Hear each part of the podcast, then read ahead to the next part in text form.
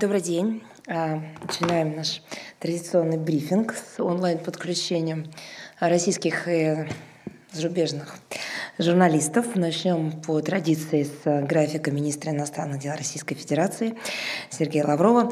А, с 21 по 24 октября в Москве с официальным визитом будет находиться министр иностранных дел многонационального государства Боливия. А, и 22 октября пройдут его переговоры с российским коллегой Сергеем Лавровым.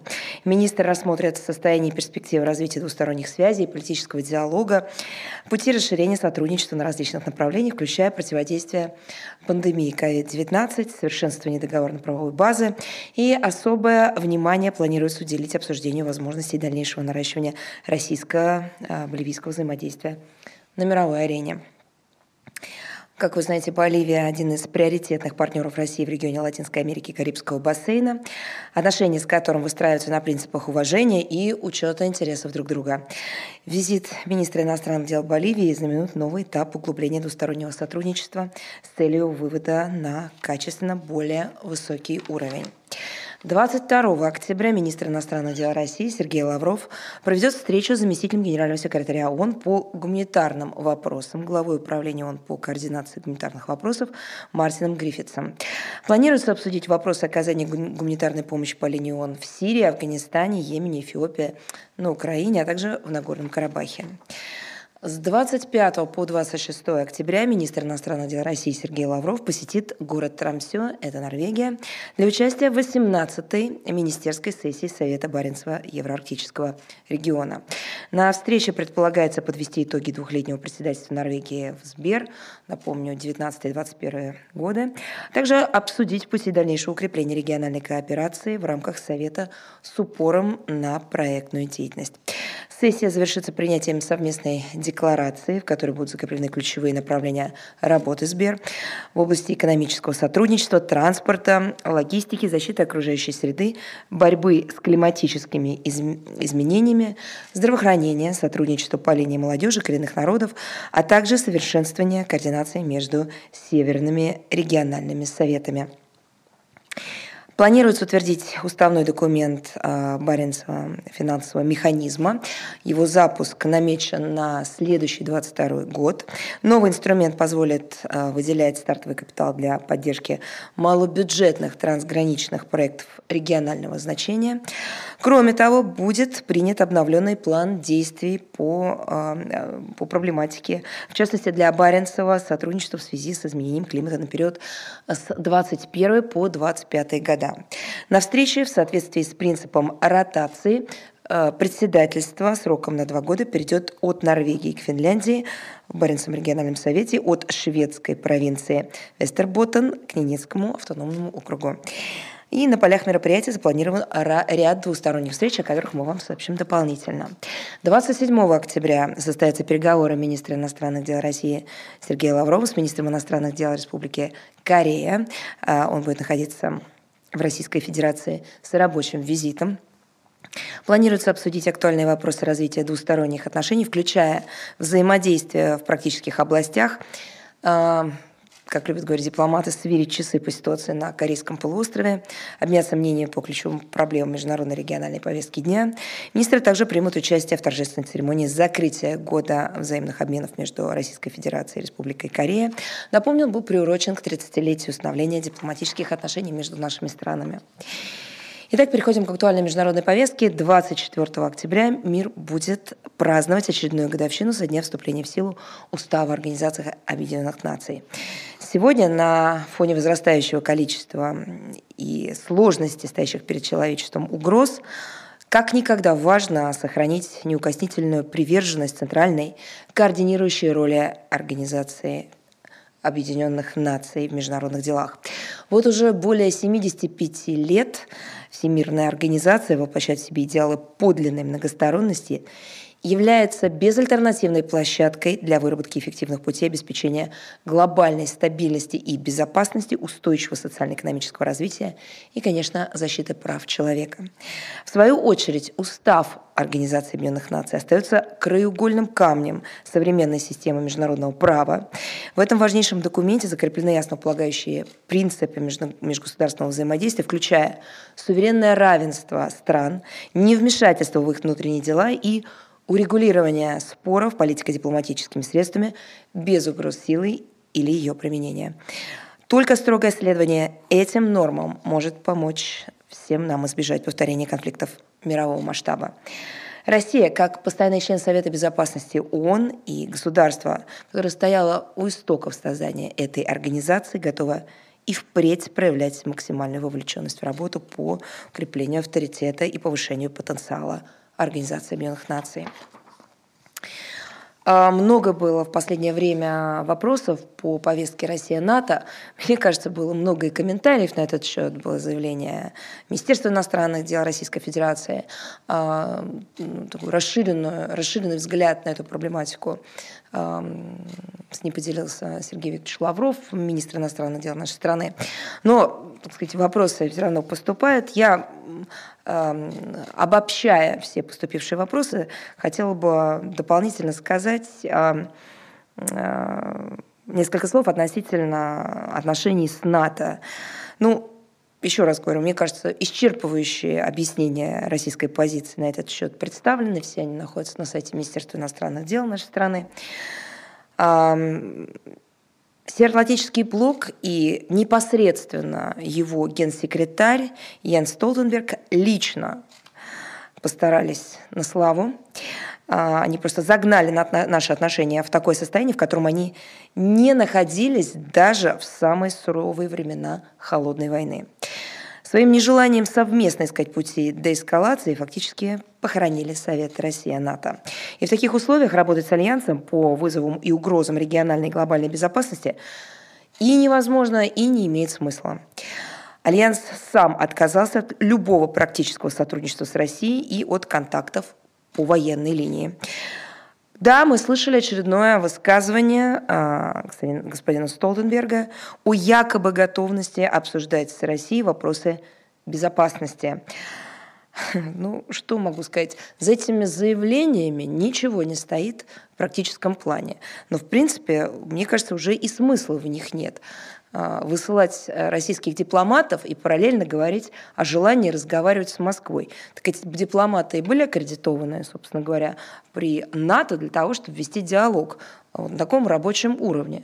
С кем же собираются вести диалог, если в Брюсселе, если э, всех дипломатов ну, по крайней мере, в несколько этапов э, миссию в общем, свели э, сами же практически вот до невозможности осуществлять свои прямые обязанности, а именно вести диалог с НАТО.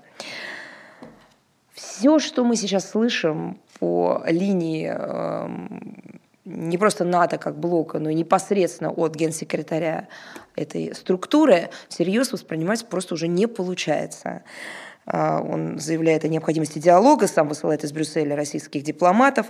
Он заявляет о том, что причина а, высылки дипломатов а, нашей страны является якобы их некая деятельность, разведдеятельность, которая с чем-то там несопоставима. При этом говорит, что делиться никакими доказательствами не будет, а мы понимаем почему, потому что не может, а не может, тут он почему, потому что никаких доказательств у него нет. Поэтому о чем можно разговаривать с такими деятелями? Другое дело, что задать вопрос не мешало бы. Вот если мы постоянно слышим, и причем в контексте России, безосновательно о том, что есть какие-то какие данные, которые говорят о какой-то разведдеятельности наших дипломатов, у меня вот просто прямой вопрос к господину Столтенбергу. Что там с разведдеятельностью а, дипломатов стран, а, членов НАТО? Разведсообщество прекратило осуществлять э, разведдеятельность под прикрытием э, дипломатического иммунитета, под прикрытием э, название журналист, международник. А, есть какие-то сигналы, которые прошли от Брюсселя, штаб-квартиры НАТО, а, своим странам-членам о том, что нужно возвращать на базы своих а, так сказать, представителей своих разведсообществ, спецслужб и так далее. Что на этом направлении делает Североатлантический альянс? Можно конкретно услышать. Раз мы столько слышим в последнее время обвинений в адрес нашей страны, которые ничем не подкрепляются, вот просто обычный вопрос. Как себя ведет альянс на этом направлении? И вообще можно было поговорить, раз опять же э, штаб-квартира а, НАТО в Брюсселе, непосредственно генсекретарь эту тему начали, подчеркну, инициативно. Давайте поговорим конкретно, сколько, где, в каких странах а, представители каких разведслужб и каких стран НАТО работают. Вы же хотите диалога на эту тему? Пожалуйста, ответьте на эти вопросы. Ну и сразу после НАТО переходим к ситуации в Эфиопии. Мы внимательно следим за развитием обстановки в этой стране, прежде всего в ее, в, в ее регионах Тыграй, Афар, Амхара. Там в последнее время вновь активизировались боестолкновения между эфиопскими правительственными войсками и отрядами Народного фронта освобождения Тыграя. Мы призываем все стороны внутри эфиопского конфликта проявить сдержанность, прекратить огонь без предварительных условий с целью поэтапной стабилизации крайне сложной социально-экономической и гуманитарной ситуации. Мы поддерживаем деятельность высокого представителя Африканского союза по региону Африканского рога, бывшего президента Федеративной Республики Нигерия Алсунгуна Абасанджа и убеждены, что на этом посту он окажет весомое содействие усилиям по нормализации гуманитарной обстановки на севере Эфиопии. Действуя в соответствии с принципом африканским проблемам африканское решение. Мы рассчитываем, что проявившиеся противоречия между эфиопским правительством и организациями системы ООН будут урегулированы без излишней политизации. Мы полагаем, что восстановление координации усилий ООНовских учреждений и федеральных властей Эфиопии позволит более эффективно обеспечить гуманитарную помощь остро нуждающимся в ней населению регионов. Тыграя, Афар и Амхара. Также исходим из того, что сохранение единства и территориальной целостности Эфиопии является безальтернативой, безальтернативной основой для разрешения всех спорных вопросов, включая урегулирование внутриэфиопского конфликта в регионах Тыграй и поэтапную стабилизацию обстановки страны в целом. А, также я хотела бы перейти к практически целому блоку а, материалов, которые связаны с проблемой исторической памяти и непосредственно ее визуального воплощения к памятникам. А, последствия очередного возмутительного акта вандализма в отношении советского воинского захоронения были обнаружены российскими соотечественниками в Польше 9 октября, непосредственно в городе Замбров, Подляского воеводства. Установленный на одном из братских захоронений обелиск был разрисован надписями. У входа валялся мусор на могилах, среди лампадок стояли бутылки. На кладбище в нескольких братских могилах захоронено 12 тысяч советских военнопленных, которые скончались в период с 1941 по 1942 года в нацистском лагере на территории Замброва, курсанты и командиры летной школы 86-й стрелковой дивизии, они погибли в 1941 году, и 78 военнослужащих 3-й армии 2-го Белорусского фронта, которые пали в боях за город в 1944 году. Польские власти просто уже делая это, видимо, в порядке вещей, не потрудились уведомить российские представительства об инциденте, как того, кстати говоря, требует статья 3 Межправительственного соглашения о захоронениях и местах памяти жертв войны репрессий. Не было никакого освещения этого вопиющего случая в местных средствах массовой информации. Хочется э, задать один вопрос польским функционерам, которые, многие из которых считают себя глубоко верующими христианами. Где то бережное отношение к памяти погибших советских воинов, о котором вы постоянно рассказываете? А вообще к памяти людей, которые отдали свои жизни ради жизни других людей – а вообще к памяти умерших. При этом вы же попустительствуете подобным безнравственным выходкам, потому что вы их в первую очередь не называете безнравственными. Во-вторых, потому что вы никогда не расследуете эти дела до конца. В-третьих, потому что вы четко не выражаете свою позицию в отношении недопустимости подобных действий в принципе. Да еще много причин. Мы, с сожалением, констатируем, что многолетняя работа властей Польши по уничтожению советского мемориального наследия, это, кстати говоря, самая, наверное, весомая причина в стране и переписывание истории, просто вымывает у населения остатки уважения к памяти советских воинов-освободителей, становится мощным катализатором подобных актов вандализма. Кому делают хуже польские власти? Ответ очевиден – себе. Требуем от польских властей вернуть захоронение в городе Замбру в первоначальное состояние, выявить и наказать вандалов. Но есть и хорошие новости. Норвегия. В начале октября на острове Сёрыя в коммуне Хасвик на севере Норвегии с участием министра обороны страны, губернатора Тромс и Финмарк, российских дипломатов состоялось торжественное открытие памятника шести советским летчикам, которые погибли 17 июня 1944 года при крушении самолета амфибии «Каталина». Он направлялся из Советского Союза, в Советский Союз и США в рамках реализации программы «Ленд-Лиза». Открытие монумента, представляющего собой каменную стелу с бронзовым барельефом, стало возможным благодаря совместной работе Министерства иностранных дел России, Минобороны России, центральных и местных норвежских властей.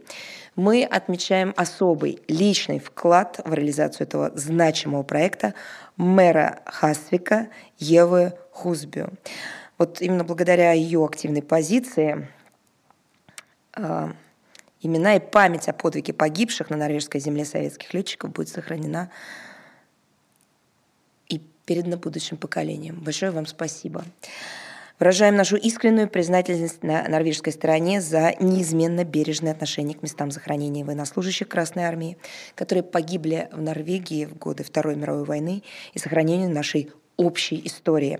Это особенно ценно на фоне предпринимаемых рядом других стран, о которых я сейчас упомянула, целенаправленных усилий по искажению исторической правды и героизации нацизма.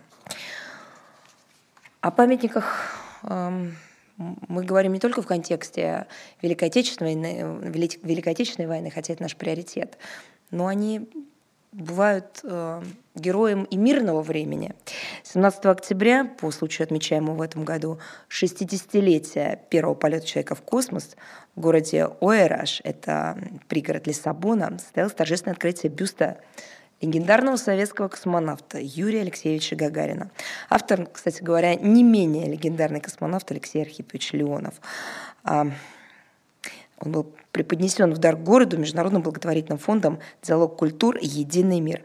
А церемония прошла в технопарке Тагуш Парк. Кроме того, мы отмечаем, что ранее в астрономической обсерватории Лиссабона состоялась презентация официально выпущенной в оборот почты Португалии открытки. Она была приурочена к этой дате. Реализация инициативы посольства России стала возможной благодаря активной поддержке со стороны представительства Россотрудничества и Португальского общества дружбы с нашей страной Ассоциации имени Гагарина. Мы рассматриваем эти два события как очередной шаг на пути углубления российско-португальского сотрудничества в культурно-гуманитарной сфере. Но это не все еще о памятниках, потому что 18 октября в третьем крупнейшем промышленном и культурном центре Словении, в городе Крань, состоялась торжественная церемония открытия бюста Михаила Юрьевича Лермонтова. В мероприятии приняли участие посол России в Словении, мэр города Крань, почетный консул Российской Федерации, представители Славянского министерства иностранных дел, Общества дружбы Словения и России, широкой общественности и, конечно, средств массовой информации. Проект реализован по инициативе российского посольства в этой стране при финансовой поддержке компании «Комита». Автором памятника стал молодой славянский скульптор Борис Бея. А, и открытие этого памятника великому русскому поэту в Словении будет способствовать, как мы считаем, дальнейшему а, росту интереса к русскому языку и культуре, истории и современным достижениям нашей страны, придаст новый импульс развитию российско-славянского сотрудничества в различных областях. А, еще одна тема, связанная с гуманитарным сотрудничеством. 19 октября 2016 года в одном из красивейших районов Парижа на набережной Бранли состоялась церемония открытия Российского духовно-культурного православного центра. Уникального примера а, такого а, соработничества, творчества, совместной деятельности государства и церкви за рубежами нашей страны. За прошедшие пять лет комплекс Российского духовного культурного православного центра, в состав которого входят Свято-Троицкий кафедральный собор, выставочный центр, конференц-зал, а также образовательный кластер, стал значимой точкой на карте общественной культурной жизни Парижа. Подтверждение этому прошедшие в его стенах 620 мероприятий, на которых присутствовало более 45 тысяч человек. Ну и, конечно, это без учета посетителей, посетителей экспозиции. За эти годы Центр заслуженно приобрел репутацию гостеприимной и комфортной площадки для общения профессионалов, энтузиастов, старшего поколения молодежи, русскоязычной диаспоры, французов, которые интересуются Россией и русской культурой – комплекс Российского духовно-культурного православного центра по праву можно назвать одной из новых визитных карточек французской столицы. Знаете, и полюбившиеся жителями и гостями Парижа ракурс – это такие светящиеся, как их еще называют, светозарные купола, Э, в одной проекции с Эйфелевой башни. Ну, по-моему, прекрасный символ общности и близости культур наших стран, особого характера отношений между нашими государствами и народами. К сожалению, потенциал этого проекта, который был создан в интересах укрепления двустороннего сотрудничества, отношений, не реализован полностью. Французские власти продолжают затягивать с подписанием российско-французского соглашения, которое регулирует правовой статус Российского духовно-культурного православного центра. Из-за этого до сих пор не укомплектован его штат. Министерство иностранных дел Франции отказывает в выдаче виз части сотрудников центра. Это негативно сказывается на его деятельности.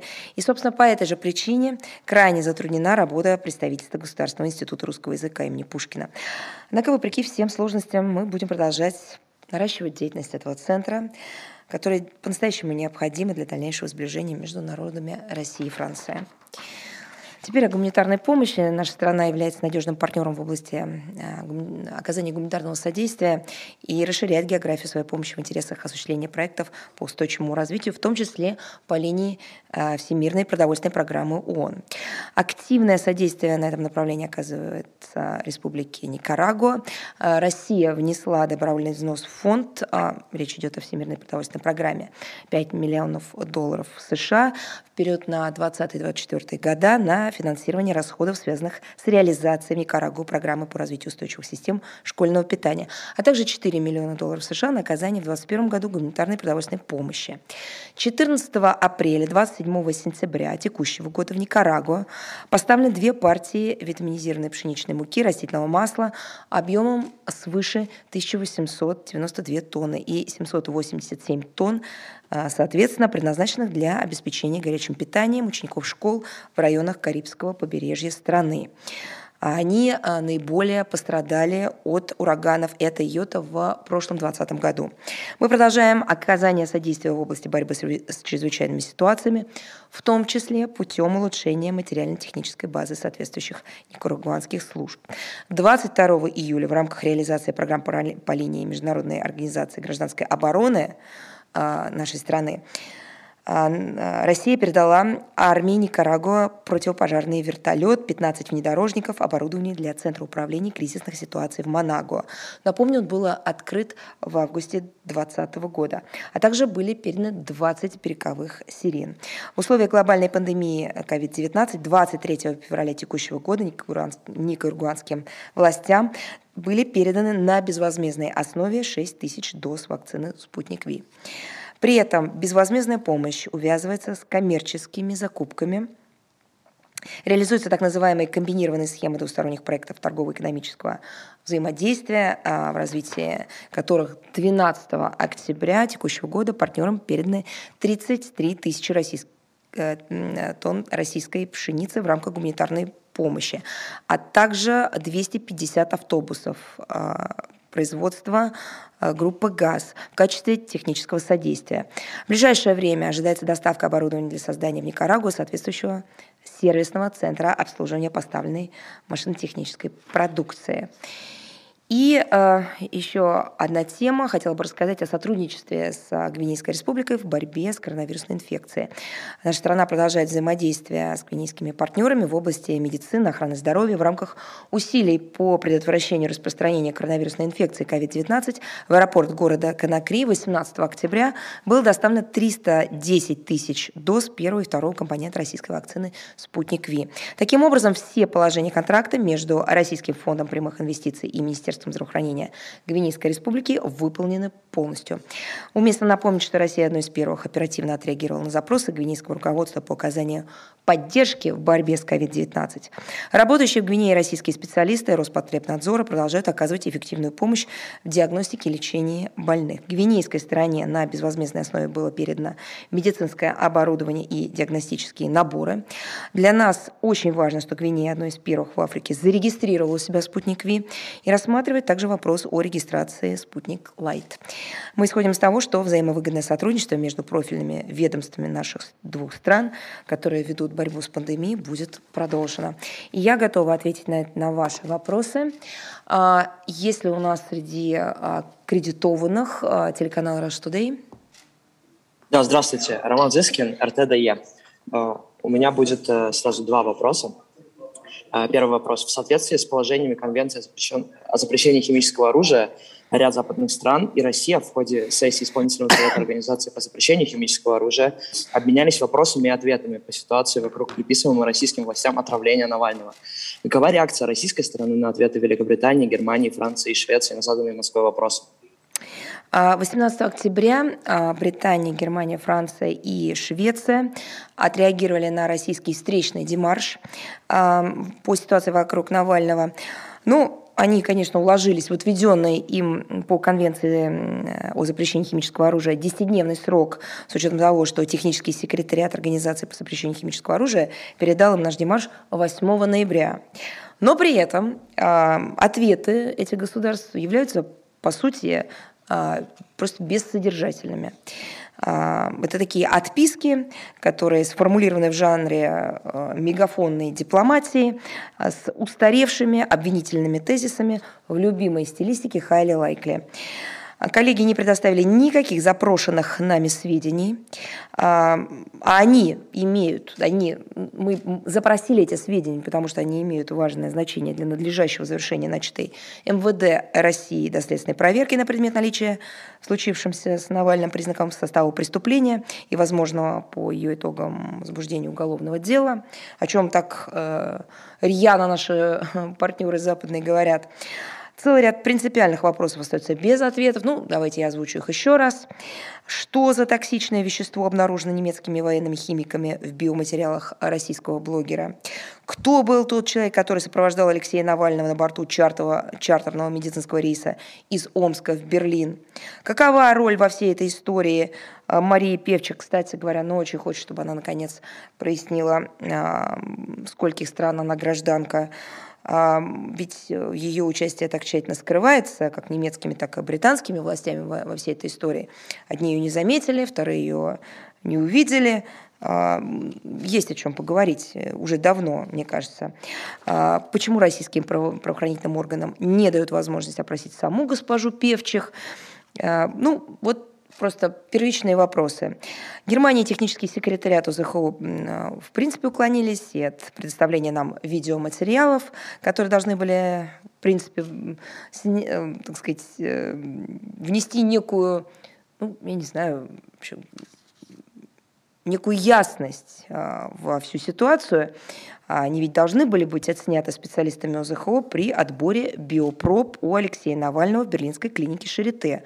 А затем при их а, разделении и опечатывании в Гаагской штаб-квартире ОЗХО для передачи в две назначенные для их исследования зарубежных лабораторий.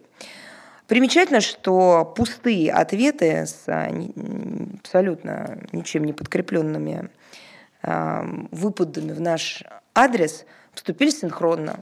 Ну, эти совпадения, они уже перестали нас удивлять. Мы понимаем, что это такой отлаженный механизм. И все это лишь подтверждает, что против России продолжает разыгрываться такая настоящая глобальная провокация. В ее основе лежит э, махровая русофобия. которая, к сожалению, проводится рядом сил в э, Евросоюзе, ну и, конечно, в НАТО. Ну и остается открытым важнейший вопрос, где, когда и при каких обстоятельствах за пределами территории Российской Федерации в биоматериалах Алексея Навального появились следы вещества, якобы обнаруженного военными химиками ФРГ Франции и Швеции и определенного двумя профильными лабораториями ОЗХО. Отсутствие ответа на этот вопрос говорит лишь о том, что страны Запада намерены и далее раскручивать сфабрикованную против нашей страны провокацию. Что может быть проще? Взять и ответить на четкие вопросы. Не э, с политическим контекстом, не с а, каким-то идеологическим зарядом, а простые, фактологические.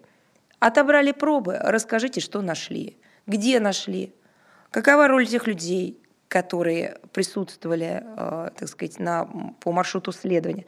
Ну, хотя бы ответьте, кто были эти люди. Как их вообще в страну пустили? Их же как-то должны были пустить на территорию, э, так сказать, э, той же самой Германии. Они же по паспортам проходили. Ну, я так думаю. Не могли же проходить без паспортов. Я еще могу понять, как им, допустим, оперативно выдали визы, если того ситуация требовала, если у них не было гражданства тех государств, которые имеют э, безвизовый э, въезд на территорию Германии. Но они же по паспортам проходили, это же все отражается в э, материалах и технических средствах соответствующих миграционных пограничных служб.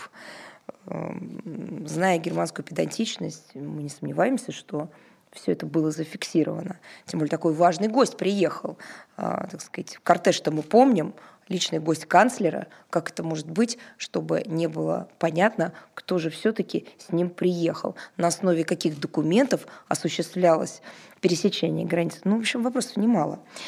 А, ну и, конечно, будем добиваться детальных ответов на все поставленные нами вопросы. Ну, в общем, кто хочет, э, если кто-то вообще хочет на Западе продвинуться вот, по направлению к истине, то именно эти вопросы требуют своих ответов. Я уже не говорю незамедлительных, это, видимо, так сказать, уже вопрос истории, но так или иначе, чтобы эта история просто не растаяла в всеобщей истории, нужно собраться силами и ответить. А, ну, судя по всему, ну вот, исходя из того, как Британия, Германия, Франция Швеция реагируют на наши запросы, понятно, что именно прояснение истины в их столицах больше всего боятся, так как задуманная против России нечистоплотная афера их самих же уже завела в тупик. Так, э, есть у нас еще вопросы? Э, по словам главы немецкого МВД Хорста Зейхофера, ключ к решению проблемы миграции через Белоруссию в Европу лежит в Москве. Как бы вы прокомментировали это заявление? О боже, это, конечно, полный абсурд. А, ну, вы знаете, а мы привыкли к тому, что нас обвиняют, в принципе, в каких-то вещах, которые, вот как предыдущая тема, а, отсутствие ответа на которых, ну, наверное, порождают некую неопределенность, двусмысленность. Видите, меня сейчас весь мир видит, как развивается э, кризис на границе нескольких э, европейских стран. А, все же вроде очевидно. При этом есть некая историческая подоплека. Сейчас мы об этом поговорим подробнее. Но вот сочетание этих двух факторов, прямая трансляция практически с границы а, и исторические уже установленные факты, которые являются причинами создания этой ситуации, должны, в принципе, были бы, как мне кажется, а, снять все вопросы к другим странам, которые не вовлечены в эту историю. И точно сделать невозможным некие обвинения нашей страны. Но нет, не надо недооценивать наших западных партнеров. Это, еще раз повторю, и подобные обвинения – это абсурд. Где лежат ключи? Один ли ключ? Много ключей? Я вам сейчас расскажу, но точно не в Москве или в Минске. Они лежат в столицах э, наших западных партнеров, прежде всего в Вашингтоне и в Брюсселе. Ну, давайте по блокам. Первое. Почему в Брюсселе? Да потому что э, и почему в Вашингтоне? Да потому что э, первопричиной миграционного кризиса стали инициированы именно коллективным Западом под руководством США, ведущих стран НАТО, силовые интервенции в Ирак, Ливию, Сирию, Афганистан.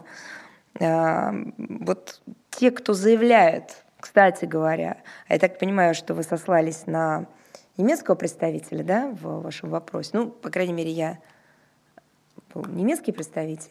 Да, да, э, да. Хофа. Да, вот э, он бы мог посетить, если до этого не посещал, конференцию по проблемам Средиземноморья, которая регулярно на протяжении многих лет проходит в Италии, в Риме, и послушать э, непосредственно от э, своих же э, так сказать, соседей по и Евросоюзу, и по НАТО об их видении сложившейся ситуации. Э, вот вот эти вот спровоцированные э, интервенциями и провальными, находящимися вне закона э, военными компаниями, э, вот издержки этого всего впредь будут ложиться на сами же западные государства, в том числе в форме волн нелегальной миграции, всплески терроризма, э, оргпреступности, кризисов э, на границе, э, огромного количества проблем, в том числе и межнациональных, межрелигиозных, э, этнических и так далее. Призывы к Минску и Москве пресечь исход беженцев вот в той форме, в которой это все было преподнесено, они просто несостоятельные с учетом действий западной коалиции в регионе Ближнего Востока, Северной Африки и в Афганистане, конечно, сейчас. Причем здесь Минск и Москва. Ну, какие, как вот они, как они умудрились вообще соединить эти темы? И э, все это выглядит как минимум странно. Перекладывание обвинений и придумывание каких-то там гибридных атак. Ну, мы же видели, как осуществлялась а, та самая эвакуация из Афганистана, когда а, без решения насущных жизненных вопросов остались десятки тысяч людей в этой стране а, различными способами, по различным каналам, различными путями – они пытаются покинуть территорию э, своей страны, пытались все это время. Они оседают в различных странах, на границах, э, перебираются на другие континенты. Мы-то тут при чем?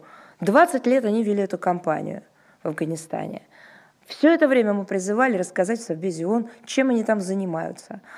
Э, потом в результате, на протяжении всего этого периода, Постоянно мы слышали о том, что то они выводят войска, то они, наоборот, наращивают группировку там.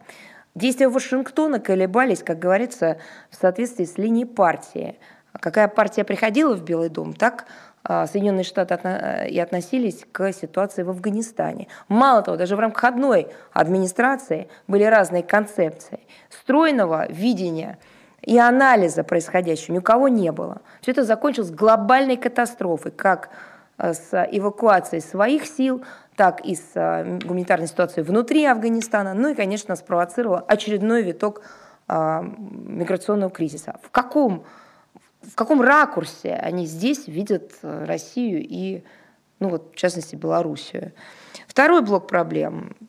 Ну, это, конечно, нельзя в этой ситуации не увидеть очевидного. Страны Запада умышленно провоцируют обострение внутриполитической ситуации в самой Белоруссии. И на фоне усиления внешнего давления и кратно а, возросших угроз безопасности внутри страны, белорусским правоохранительным органам приходится концентрировать свои ограниченные ресурсы на задачах обеспечения внутренней стабильности, что тоже никто не понимает разве. Но очевидная же вещь. И в итоге государством ЕС вместо подрывной деятельности следовало бы решать э, волнующих вопросы противодействия э, незаконным мигрантам в контактах с белорусскими же властями, которые неоднократно заявляли о готовности к взаимодействию. Но тоже же замкнутый круг. Если эти страны, я имею в виду сейчас, э, в частности, страны ЕС, которые граничат с Беларусью, активно участвуют вмешательстве, да это уже не вмешательство, а просто в, внутри государственных, а, внутренних а, так сказать, э, политических процессах, при этом не признают а, официальной власти, и с другой стороны призывают Белоруссию каким-то образом отреагировать на эту ситуацию. Это же, это же ну, как я сказала, это замкнутый круг. Кстати, белорусская сторона в апреле предлагает Евросоюзу и предлагала провести она в апреле предложила, и на протяжении всего этого времени предлагает провести Евросоюзу консультации по вопросам нелегальной миграции. Как вы думаете, что отвечает Евросоюз? Вот тоже, неужели глава МВД Германии этого не знает? Евросоюз отвечает отказом. Ну вот третий раз повторю это слово, замкнутый круг. Кто захочет его разомкнуть со стороны коллективного Запада, ну, наверное, проявит э, лучшие аналитические качества. Так, если у нас еще вопросы от Rush Today нету, да, тогда вопрос, есть ли у нас международная жизнь? Да, добрый день, Мария Владимировна. Здравствуйте. А, у меня один вопрос. Глава правящей э, польской партии «Право и справедливость» Слав Качинский э, заявил э, в интервью газета «Польская», что Россия ведет против Польши многоступенчатую гибридную войну. Скажите, как вы могли Ну, что я вам могу сказать?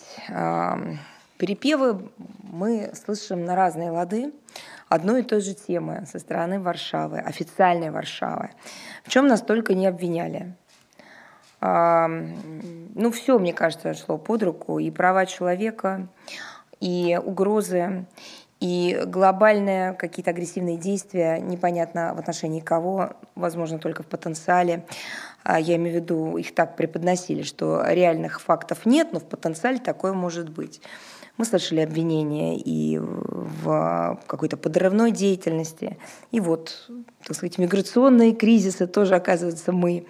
Ну, много что было. Ну вот сейчас э, в этой же череде э, вышло интервью с вице-премьером Польши э, Ярославом Качинским.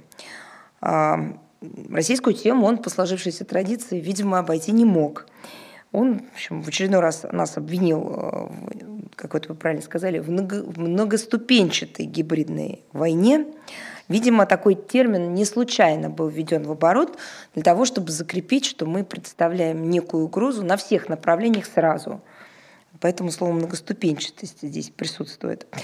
Ну, в этот раз подрывная деятельность Москвы против Варшавы заключается якобы в разжигании миграционного кризиса на польско-белорусской границе. Но я сейчас только что прокомментировала, дала ответ подробно на этот вопрос только с позиции, не с позиции, а комментируя позицию Германии.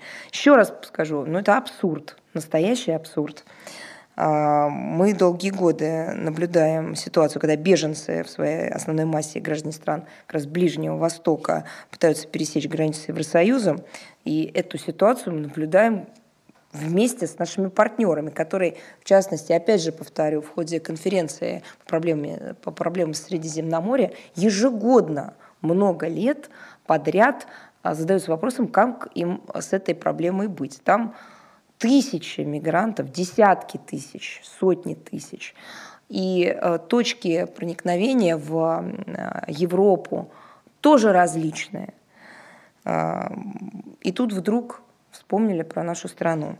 Причины, еще раз, еще раз подчеркну, сложившейся обстановки на польско-белорусской границе нужно искать в действиях наших западных партнеров, которые породили много, вот скажем так, многоступенчатые волны.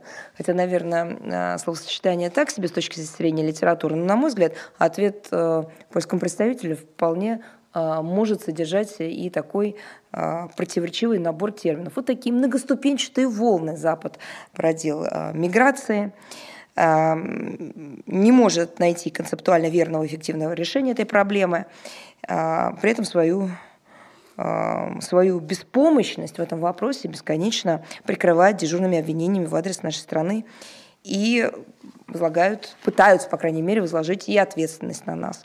Ну, не видеть первопричин, вот, на мой взгляд, очень просто. Нужно весь, весь взять массив материалов Среднеземноморской конференции, они там публикуются. Это выступления, это доклады, это интервью на полях. И просто углубиться в, так сказать, в суть фактуры изучить эти документы и перестать придумать какие-то несуществующие безосновательные обвинения, э, все более более абсурдные. Так, э, далее. Есть ли у нас The Moscow Post? Да. Здравствуйте. Так, у меня несколько вопросов. Можно по очередности, чтобы, так сказать, сложно Как вы ответить. хотите? Если они объединены с вашей точки зрения единой логикой, можете сразу задавать? А, ну хорошо, два вопроса, они, в принципе, в одной плоскости. Ну, продолжая тему по Брюсселю, вот поступают многочисленные признаки враждебности по отношению к России и к союзной Белоруссии. Складывается впечатление, что МИД и э, Кремль имеют дело не с двумя отдельными организациями НАТО и ЕС, а консолидированным Евро-НАТО-союзом.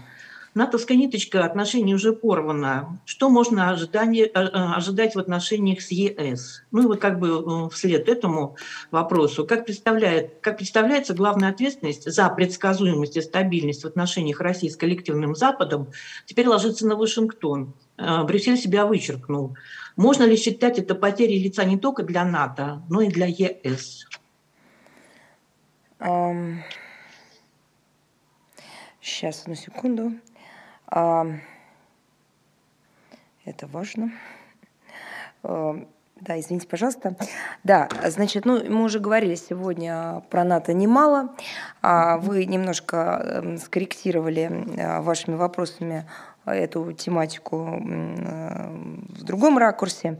А, начнем с первого вашего вопроса. Насколько я понимаю, э, имеем ли мы дело с одной структурой или уже со сросшимся неким гибридным образованием. Ну, мы, в принципе, на эту тему постоянно говорим. И насколько вообще вот состоялся этот обрыв да, вот этой взаимосвязи. А, здесь, если говорить отвечать э, на ваш вопрос, это и да, и нет. И я сейчас объясню, почему.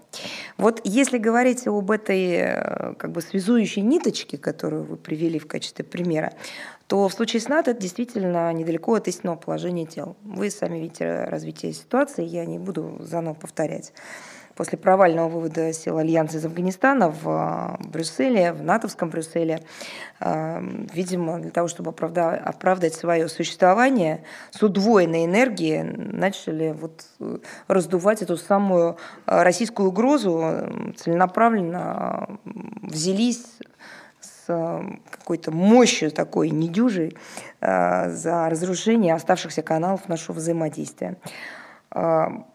Видимо, сотрудничество с Россией противоестественно для НАТО в ее нынешнем виде. Эта организация в своем концептуальном развитии, как мы понимаем, просто не смогла преодолеть логику холодной войны. А, по большому счету, она и является пережитком холодной войны. А, после прекращения всякого практического сотрудничества с Россией, пристановки связи по военной линии, вот э, скатывание альянса к схемам конфронтации именно тех времен, оно только усилилось.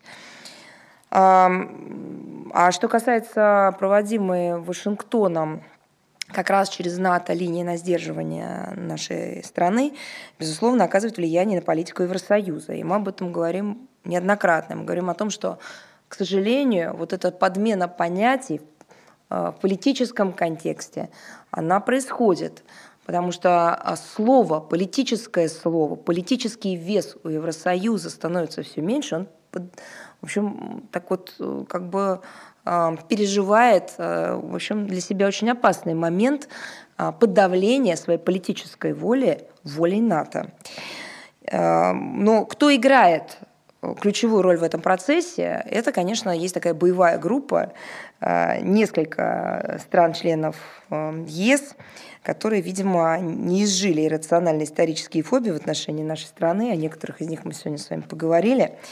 Они не только эксплуатируют, и не только эксплуатируют, они и придумывают, эксплуатируют антироссийские мифы, э, делают это в своих конъюнктурных интересах, в интересах глобального заказчика, который тоже нам известен.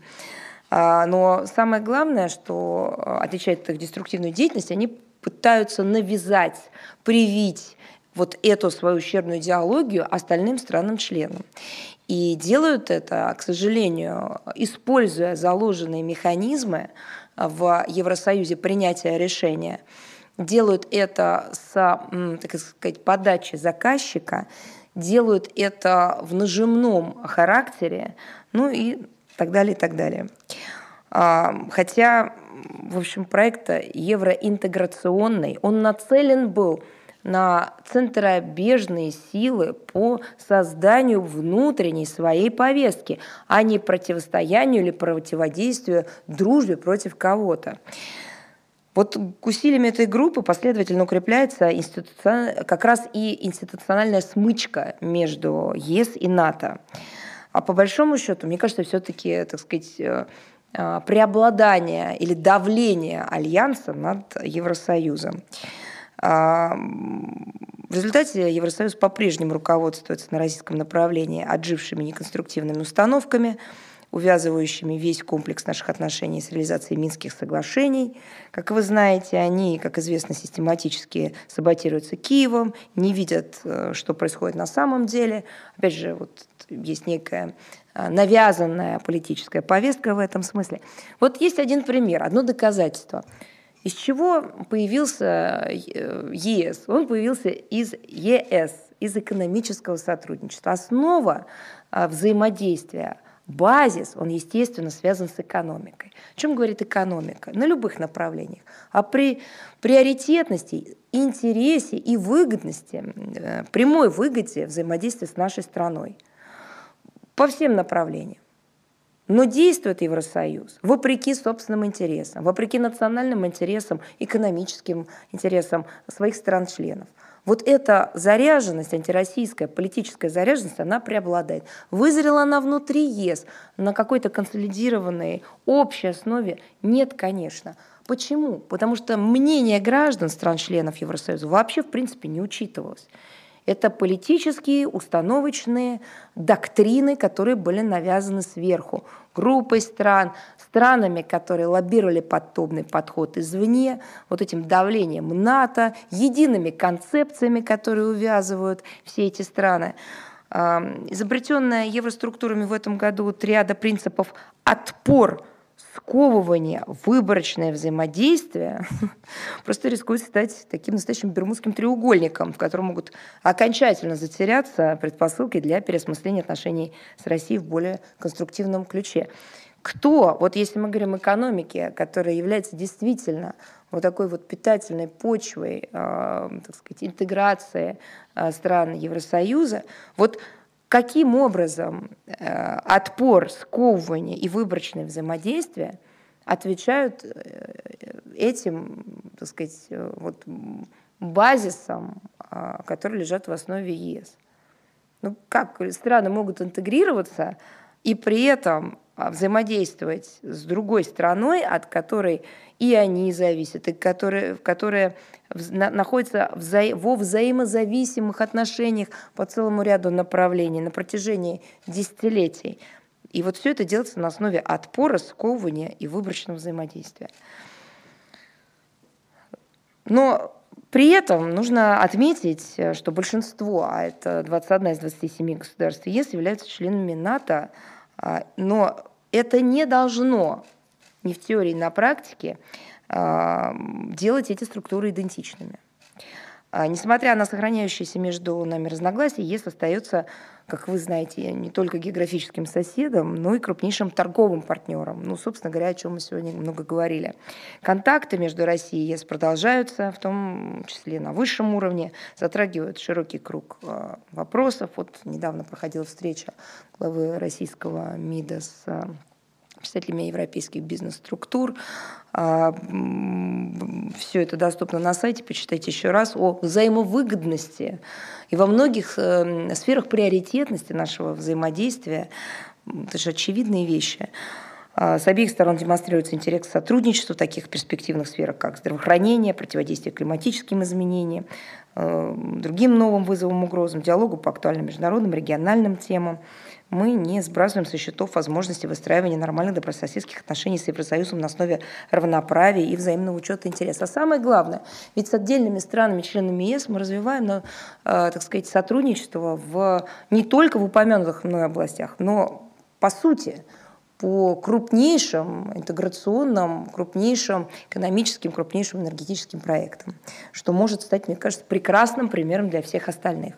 Если они, эти все остальные, или группа, а, которая вот давлеет с этой своей русофобией, увидит личную собственную выгоду, отвлечется от э, установок, которые даются, займется реальными делами э, на благо народов своих стран.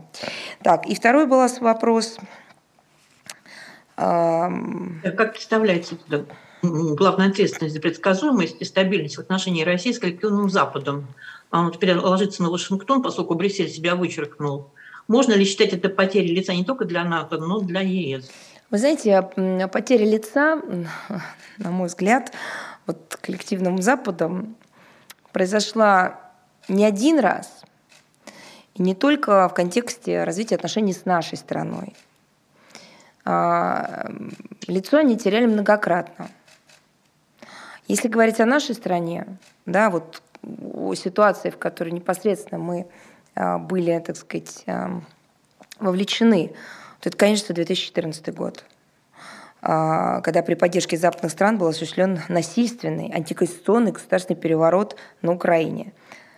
Вот для нас да, учитывая не просто географическую близость, историческое единство наших а, стран и народов, а, экономическую интеграцию, планы и проекты, которые были выстроены на длительную перспективу. Для нас вот тогда все стало абсолютно очевидным, уже на практике маски были сброшены. Вместе с лицом, кстати. А, иллюзий в отношении истинных ценностей наших партнеров у нас не осталось. А, не ждали, не ждем доброй воли в отношении России, а, вот когда таким образом ведутся дела. Но это разве единственный пример? Вот это ошибочно было бы считать, что только в контексте отношений или, так сказать, какого-то взаимосопряжения или, а, так сказать, взаимных трений с нашей страной Запад терял лицо. Ближний Восток, арабская весна, так называемая, эксперименты в Ираке, а, попытка, так сказать, переиначить в принципе всю карту Ближнего Востока и Северной Африки. Это и Сирия, это Ливия, безусловно.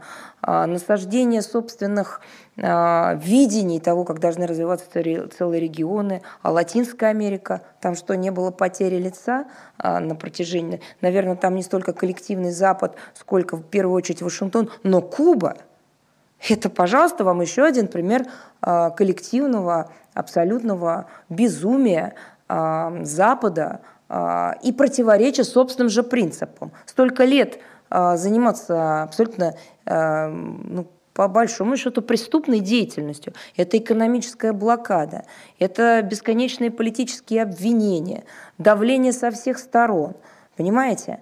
И как только забрежила некая конъюнктура со стороны администрации Обамы, как вы помните, все вдруг стало выстраиваться какую-то другую линию. Потом пришла администрация Трампа, вновь вернулись к еще более ожесточенной не только риторике, но главное действиям в отношении а, Кубы.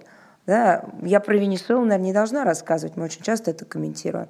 Тут уже вообще и вмешательство внутренние дела, и попытка использовать самые низменные приемы по, а, так сказать, а, давлению на эту страну. И несмотря на серьезность а, всего того, что принес ковид и пандемия, не остановиться ни на секунду в реализации собственных амбиций. Это вот эти бесконечные проекты псевдогосударственных фигур, как там, Гуайдо и так далее. Афганистан. Это, это просто крушение всего. Тут уже не только лицо потеряли, тут все потеряли. Ну вот примеров-то огромное количество. А, если говорить о нашей внешней политике, в том числе на западном направлении, она строится не на эмоциях, она строится даже не на какой-то такой идеологии, она строится на национальных интересах. Когда говорят, что же у вас идеологии вообще нет, ну, конечно, она есть, она формулируется как национальный интерес. Она, это идеология прагматизма и реализации национальных интересов на основе международного права с учетом так сказать, э, всего того, что оно предполагает в отношении государств. Э, в основе наших национальных интересов защита граждан, создание благоприятных внешних условий для устойчивого внутреннего развития нашей страны. И действия э, в русле именно такого подхода мы не отказываемся даже В условиях созданного Западом а, кризиса, кризиса доверия, мы не отказываемся от диалога по интересующим нас вопросам с теми, кто демонстрирует встречную заинтересованность вот в таком общении. Хотя, как мы видим, к сожалению, проявление очевидно обратного. Вот сведение этой последовательной и равноплановой работы исключительно контактом с одной западной столицей или группой стран, очевидно, ну, наверное, противоречило бы этой логике. Так, есть ли еще у вас вопросы? Да, у меня еще есть маленький вопрос. А, как МИД России расценивает визит министра обороны США Ллойда Остина на Украину? Это э, жест вежливости или попытка стимулировать военное сотрудничество? Вы знаете, мы вообще считаем, что каждая страна имеет право развивать отношения по всем а, сферам с другими суверенными странами, которые представляют взаимный интерес.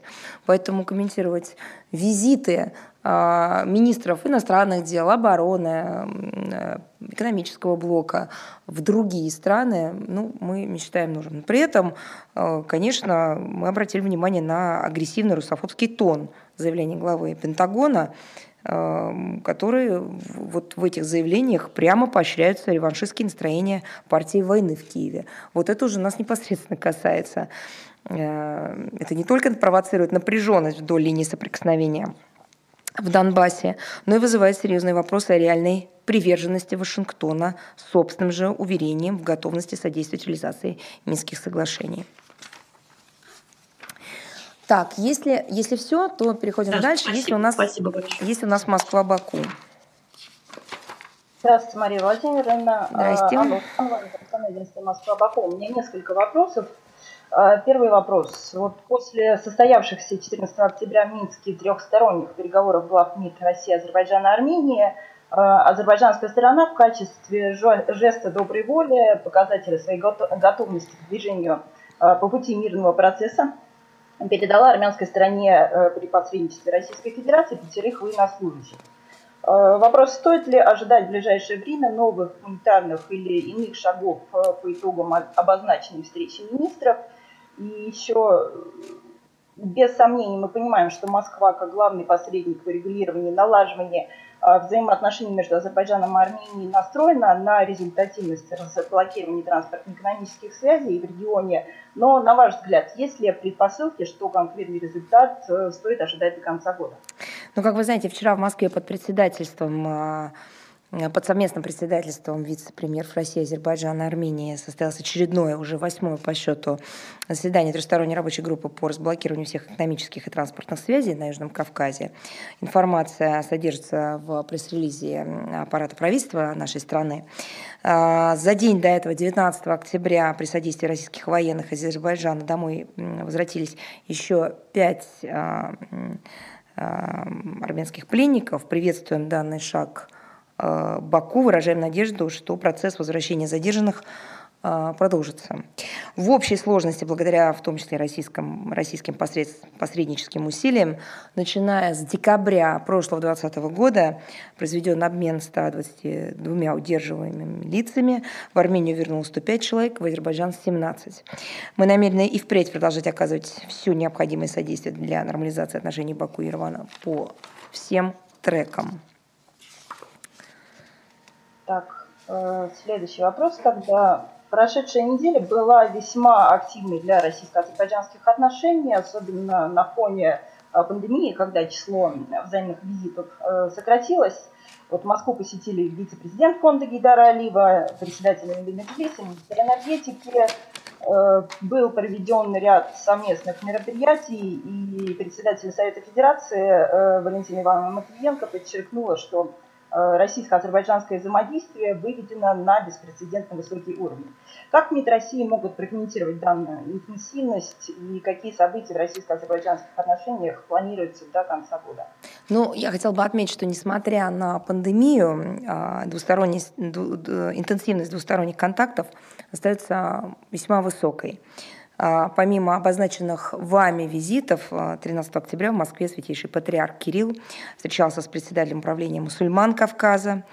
14 октября министры иностранных дел России и Азербайджана провели беседу в Минске на полях Совета министров иностранных дел СНГ. И все это, конечно, является свидетельством высокого уровня российско-азербайджанских отношений и ну, в общем, можно сказать, такой разветвленности наших связей. И, кстати, мы ожидаем, что до конца года состоится еще ряд встреч и мероприятий высокого уровня, о чем, эм, как вы знаете, мы обязательно проинформируем дополнительно. И последний вопрос, если можно, в некотором роде это продолжение э, предыдущего. В Баку накануне, открылась международная выставка восстановления, реконструкции и развития Карабаха, в которой принимают участие российские компании. Как вы оцениваете нацеленность российских компаний участвовать в восстановлении освобожденных территорий Азербайджана и в целом, а, как можете прокомментировать настрой Москвы на высоком уровне э, для развития российско-азербайджанского сотрудничества вот конкретно на этом направлении? Ну, насколько я понимаю, речь идет о районах, а, возвращенных а, Азербайджану в соответствии с заявлением лидеров России, Азербайджана и Армении от 9 ноября 2020 года. Российские экономические операторы готовы принять участие в постконфликтном восстановлении этих территорий 23 июля уже текущего года. А, для определения перспективных сфер сотрудничества в Баку находилась бизнес-миссия во главе с заместителем министра экономического развития Дмитрием а, Вольвичем 17-18 ноября группа отечественных компаний э, планирует вновь э, посетить Азербайджан. Один из примеров практического воплощения э, российско-азербайджанского взаимодействия и кооперации на этом направлении – это состоявшаяся 4 октября в Джабраильском районе церемония закладки фундамента совместного сервисного центра КАМАЗ и производственного объединения, объединения Геджинский автомобильный завод. Ну, мы, конечно, заинтересованы в расширении российского делового присутствия в Азербайджане и рассматриваем такую совместную работу в качестве важной составляющей отношений Москвы и Баку. Будем этому всячески, взаимо... Э, всячески содействовать. Так, если у вас нет вопросов, тогда у меня вопрос. Есть ли с нами общественное телевидение Армении? Да, добрый день, Мария Владимировна, общественное телевидение Армении Мария Корян. Э, сегодня у меня два вопроса. Э, вопреки политическим усилиям и трехсторонним заявлениям продолжают гибнуть люди в Нагорном Карабахе и на армяно-азербайджанской границе. Премьер-министр Армении Никол Пашинян предложил усилить трехсторонние механизмы расследования вооруженных инцидентов и соблюдения режима прекращения огня. Как на это смотрит э, российская сторона? Ну, э, ситуация в зоне ответственности российского миротворческого контингента, включая недавние инциденты, обсуждалась в ходе трехсторонней встречи министров а, иностранных дел России, Азербайджана и Армении 14 октября в Минске на полях СМИТ э, СНГ.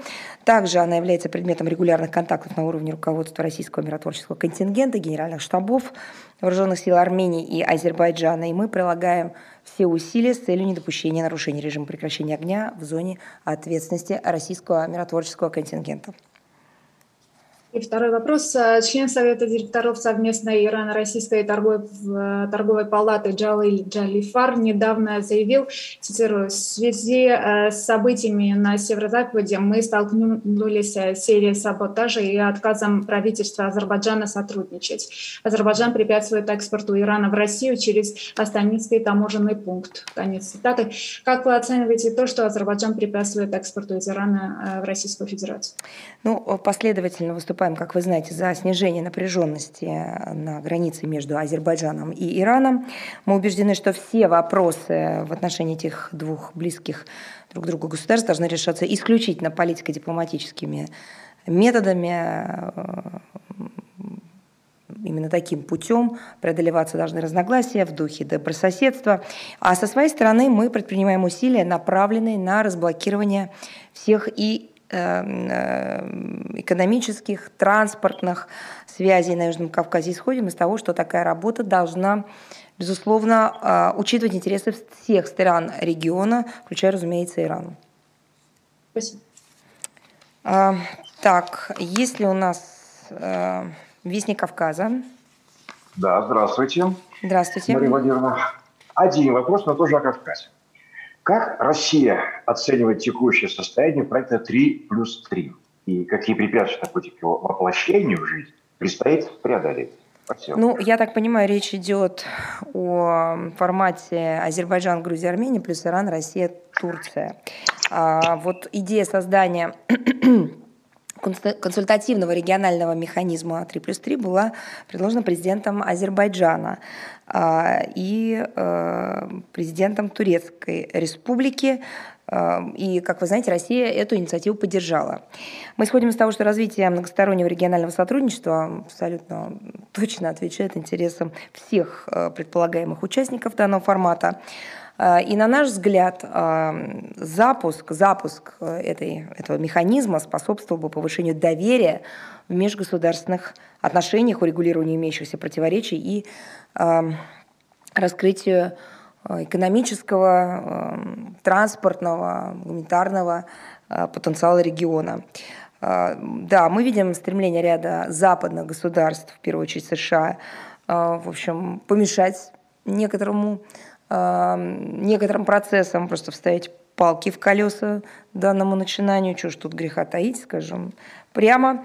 А, и что характерно в этих попытках, эм, а, наши американские партнеры занимаются, ну, вы тоже, можно сказать, дезинформацией. Например, приписывает авторство инициативы 3 плюс 3 Москве, затевают вокруг это, этого очередную какую-то свою странную игру, все это делается в какой-то тоже такой русофобской атмосфере. Но факты говорят совершенно о другом. Да, мы поддержали этот, этот проект, этот механизм, этот формат, но с инициативы выходили другие страны. А, еще раз хотела бы отметить, что с своей стороны ориентируемся на скорейший запуск консультативного регионального механизма 3 плюс 3 в интересах всех его участников. Спасибо. Да. Спасибо. Есть ли у нас информационный портал News.ru? Да, здравствуйте, Мария Владимировна. Портал News.ru. У меня один вопрос, если позволите. А, на днях комментировал обстановку в Судане. Он отметил, что в дестабилизации ситуации внутри страны виноват ряд внешних игроков и прежде всего США. Учитывая продолжающиеся волнения в Хартуме и видимые разногласия внутри переходного руководства, возникают ли какие-то риски для интересов России? И влияют ли на это внешние игроки? Ну, вы знаете, вы сослались на комментарий, который был дан а, министром иностранных дел России Сергеем Лавровым, стенограмма пресс-конференции по итогам а, переговоров а, его с его коллегой из Гвинеи Бисау на сайте. Можно посмотреть, что непосредственно министр сказал, отвечая на этот вопрос. Могу лишь еще раз подтвердить нашу позицию. Раздел этой страны затеян был не нами, как вы знаете. Но, опять же, когда я говорю, как вы знаете, я все-таки рассчитываю, что э, есть какое-то первичное понимание истории вопроса. Э, потому что, когда читаешь материал на эту тему, волей-неволей какое-то складывается такое ощущение, что э, опять ищут каких-то виноватых, которых точно к этой ситуации признать невозможно. Просто напомню, что ряд внешних игроков, прежде всего Соединенные Штаты Америки, решили, что суданцам будет лучше жить а, в двух разных государствах, что им вообще будет так лучше. Началась кампания по вмешательству, по внешнему вмешательству, навязывались подходы к тому или иному вопросу, тому, как суданцам выстраивать у себя демократию в западном понимании этого слова. Ну, в общем, результат имеется. Традиционная структура суданского общества сейчас находится под серьезным напряжением. Мы исходим из того, что необходимо прекратить любое вмешательство в внутренние дела и этой страны, равно как и других стран. Суданский народ должен сам определить свою судьбу. А, вы знаете, что это наш фундаментальный принцип, еще раз подчеркну, и в отношении ситуации в этой стране, и к другим странам. Он этот принцип основан на международном праве, Устав Организации Объединенных Наций. Мы рассчитываем, что все те, кто пытаются этому принципу противостоять, в полной мере осознают ответственность за судьбу того государства и того народа, чью жизнь они намерены переделать а, по собственным лекалам. А, если у вас нет больше вопросов, то тогда могу ли я спросить, с нами ли персона страны? Есть такой журнал. Да, здравствуйте, я Данил Фоменко, пресс-секретарь журнала. И у меня есть первый вопрос к вам. Не считаете ли вы, что закрытие дипломатических отношений представительств в западных странах и организациях приведет к изоляции России в европейском сообществе? Это вы сейчас о чем? о политике. Это, о том, что... Ну, мы, в общем, обо всем сейчас говорим, о политике. Ну, о каких да, таких я... Э, представительствах вы говорите, которые мы а, закрываем, НАТО которые приводят... аккредитацию, НАТО отозвало аккредитацию наших политиков, получается, и Россия отозвала всех своих остальных и ушло полностью из НАТО, насколько я понимаю. А вы вот в том-то и дело, что вы, конечно, правильно понимаете, что они э, последовательно, я надеюсь, вы, услышали даже сегодня, но он содержался в наших предыдущих э, заявлениях и комментариях, натовцы последовательно сокращали численность нашей миссии, это делалось несколькими да, да, волнами. Да, да, да. Во-вторых, они практически свели к запретительному порядку, э, так сказать, контакты российских дипломатов в штаб-квартире НАТО. Это следующий момент. А, все контакты по линии военных, а вы понимаете, что это военно-политический альянс, и тема безопасности не может обсуждаться без участия военных, была сведена НАТО просто на нет. А, поэтому это не мы закрываем, это они делают все, чтобы заблокировать работу. Но это, это только часть ответа на вопрос. Но вы должны были обратить внимание, что мы подчеркнули, что в случае экстренных вопросов или не знаю, какого-то вдруг желания как-то пообщаться. У нас для этого есть э, в Брюсселе посольство. Ну, вы, наверное, вряд ли знаете, но я вам расскажу, что у нас э, вот э, в Брюсселе было до недавнего времени три точки. Это посольство России, которое занималось двусторонними отношениями с Бельгией, посредство при НАТО и посредство при ЕС. Ну вот сейчас с посредством при НАТО случилось то, что случилось в связи с действиями Альянса. Соответственно, а, если у НАТО будет желание поговорить, пообщаться по экстренным вопросам или по другим, они могут обратиться напрямую к нашему послу и к нашему посольству в Брюсселе. Но это получается через посла непосредственно, а не напрямую будет проходить.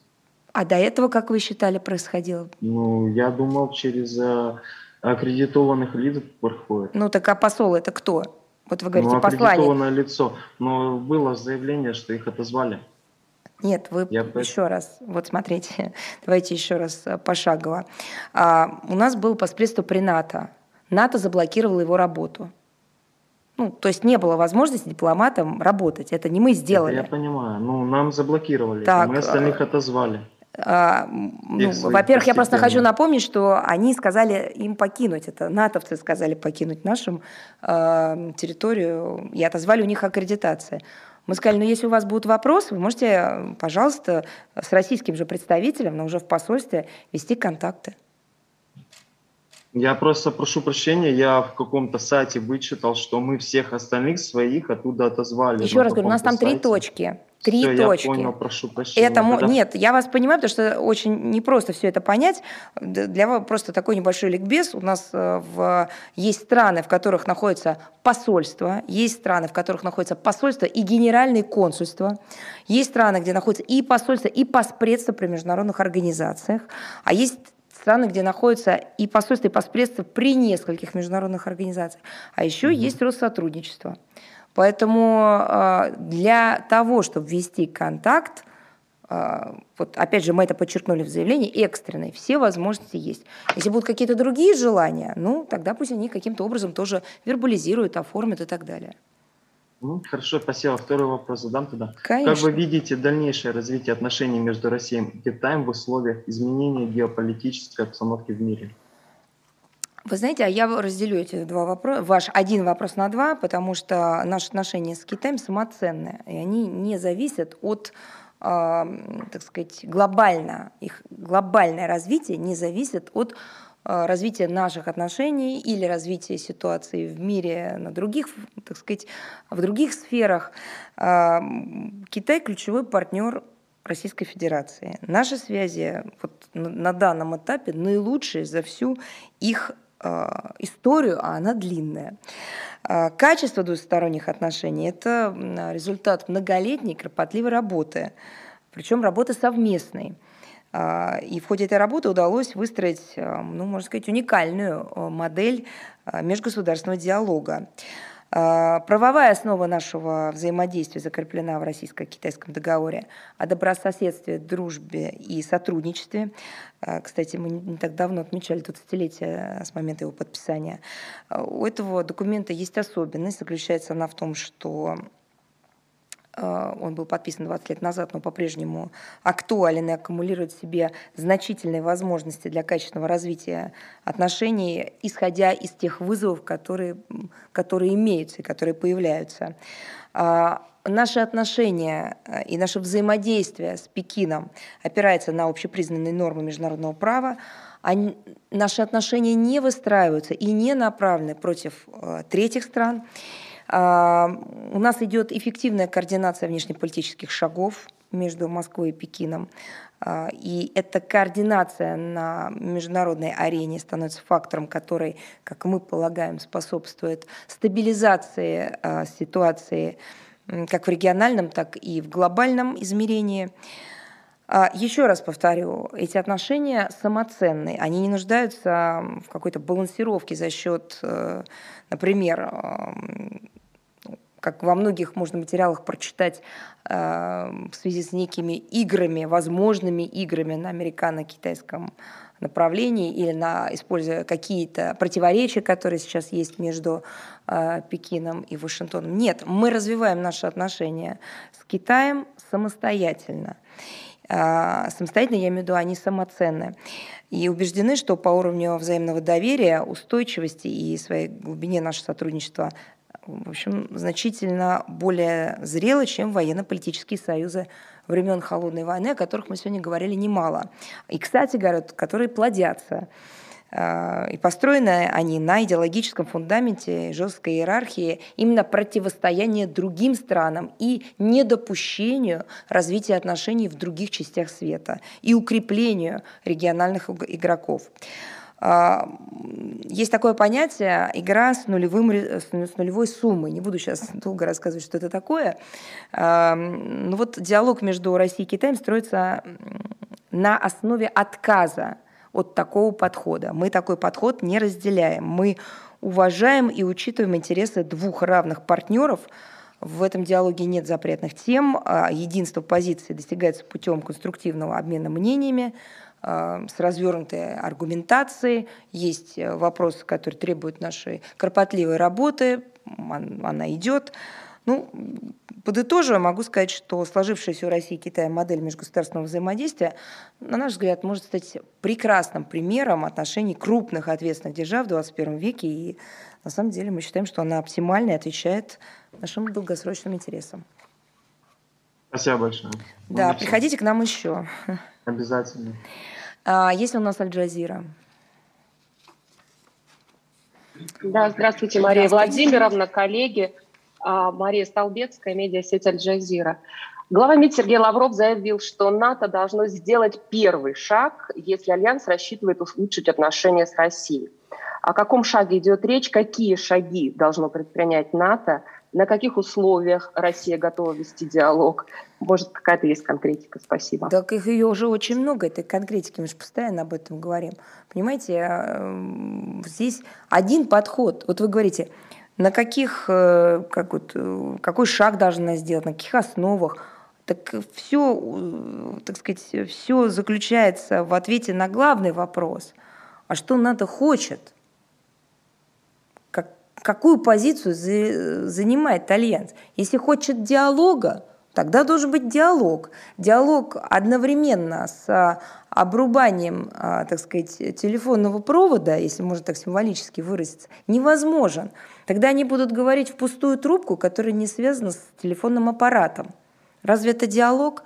Но именно это сейчас происходит. Соответственно, эти вопросы вы должны все-таки адресовать Альянсу. Мы, еще раз подчеркну, даже в самые тяжелые времена – оставляли вот эту самую дипломатическую дверь, дверь для диалога, для обмена мнениями, переговорного процесса, сохранения форматов открытой.